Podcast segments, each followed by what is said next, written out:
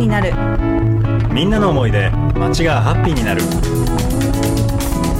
FM 立川844 FM 立川844東京東京。10年連続聞きたいラジオナンバーワン。東京 S サイ。さあ最初のコーナーは「ILOVES イのコーナーです。まずはこのコーナーのコンセプトを簡単にご紹介します ILOVES イのコーナーは東京の西側のエリアでユニークな取り組みをされている方をゲストに招き地域に対する熱い思いを語っていただくコーナーです。本日は6月9日10日ルミネ立川店屋上庭園で開催される青空ガーデンに出店される毎月第3日曜日に国立で開催されている日日日曜市メンバーであり、えー国産果物や野菜を使ってシンプルに煮上げた無添加ジャムを作っているエヴァジャムの宇佐美明子さんにゲストにお招きしています宇佐美さんよろしくお願いしますよろしくお願いします。あの宇佐美さん本日はルミネ立川店屋上庭園で開催される青空ガーデンに出店されるこう日日日曜市についてこういろいろお話を伺ってみたいんですが、はい、まずはこの日日日曜市について簡単にご紹介していただいてもいいですか？はい。えっ、と毎月第3日曜日のはい、えっ、と11時からうん、3午後3時半まで。えー3時半までを予定してますけれども売り切れちゃったりすると,、うん、えー、とその前に売り切れごめんで、あのー閉店しちゃう場合もあります。はい、で、えー、と場所は国立のうん、朝日通り商店街。はい、居酒屋日日さんの、うんえー営業前の時間をはい、お借りしてはい、店先をこう広く使って使わせてもらってうん、位置を開いてます、なるほど。あ、居酒屋さんでやってるんですね。あそうなんです、はい。それはこう夜しか営業しないから、はい。昼間は有効にスペース活用しようみたいな感じで、それでこうやってるっていう感じなんですか？そうです。ああいいですねそういうの。本当に。あのー写真拝見してるとなんかすごい行列ができてるような写真があったりだとか。そうですね選んで お見せしました なるほど。はいあのーこの日日日曜市どんな方が運営されているんですか？えーとそうですねあのー日日居酒屋の日日さんは、はい。えー直接出店をしてるとかっていうわけではないんですが、はい。店主の星野さんの行為で、はい。えー、とまずあの使ってごらんという。提案があったのでうん。で職場が以前一緒だった職場のものが、はい。こう私とか他にいたんですけど、はい。えーこういうことをやりたいっていうふうに企画して、うん。えー使わせてもらってるんですが製造直売はい。が、えー生産者直売が基本なんでうん。作って売れる人はい。が、えー集まって運営それぞれにああ、なるほど。なんだろう役職を持っうんうん。て運営、そうみんなで運営してます。ああ、なる。じゃあ、何かを仕入れて、そこで売るとかじゃなくて、はい。本当作ってる人がお客さんとコミュニケーションしながら。売るみたいなそういう位置なんですね、はい。あそういう複数の人たちでこう運営されているという感じなんですか？そうです。おおこれもう始めてからどれぐらい経つんですか？えっ、と5月の回で7周年でした。おお7周年。はい、7周年ってすごいですね。そうそそういうふうに言われますけどもうん。あのあっという間です。ああなるほど、はい。へえこの宇佐美さんはこの日日日曜市にはこうエヴァジャムとして参加されているはいそうです。ということで。はい。はい。あのジャムを売ってらっしゃるんですか、そうです。ジャム。ジャムが。き 基本です。はい。あのどんなジャムを作られるんですか？特徴とか何かあるんですか？えっ、とそうですね。一番が国産のうん。野菜果物を使って、うん。えー、とその時に取れるものを、えー使っえー使って作って売り切ってしまうっていうのが特徴的だと思います、ああじゃあもう本当こうなんて言うんだろう。作ったものをすぐ旬のね。美味しい間に食べてねみたいな感じ。そうですね。えー、ジャムっていうと結構保存食なイメージあるんですけれども。そうですね、あのーまあ保存食のこう、うん。なんだろう手で、うん。えーパックはしてますけれど、はい。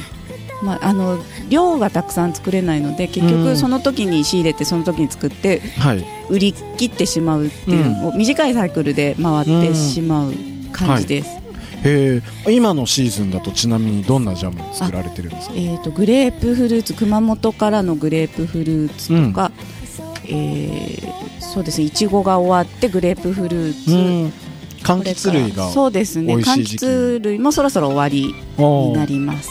え柑橘類終わったら次何になるんですか？えっ、とね来週頭に玉ねぎを仕入れ、へえ玉ねぎでジャム。そうです。玉ねぎとあと梅青梅がこれからうん。あります、面白いですね。あそういったものもジャムにするんですね。そうです。何でも、うん。あの手に入れば何でもやります。おちなみに来週ってことはそのルミネのあイベントでと出せたらいいなとああいいですね。思ってます。いや買いたいなと個人的に思いよましろしたくお願いします、はい、あのこのエヴァジャムっていうネーミングもすごく気になったんですけれども何か由来とかあるんですか？えっ、とですね学生時代に、うん。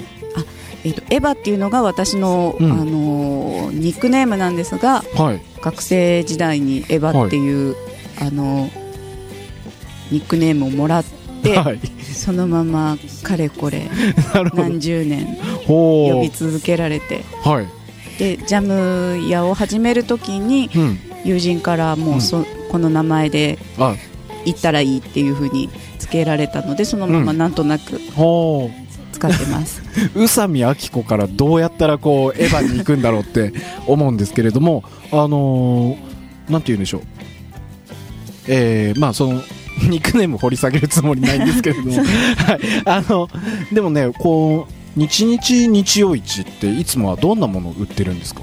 そうですね、はい。私のジャムからあとはですね、えーシフォンケーキうんの専門のうん。お店、えーゆるひとうん。あと製造者じゃないんですけど淡山っていう古本屋さんは、えー、と自分で仕入れて値付けをして、うん。えー販売っていうことを、まあ、生産じゃないけど、はい。まあ、一応自分の目で選んできてるっていうことで、参加してる淡山古本屋さん、うん。あとは、えー、と植物性の、はい。えー材料のみで作るこう、うん。クラッカーやお菓子のへえ陽動とか、うん。えー、とあとなんだっけ？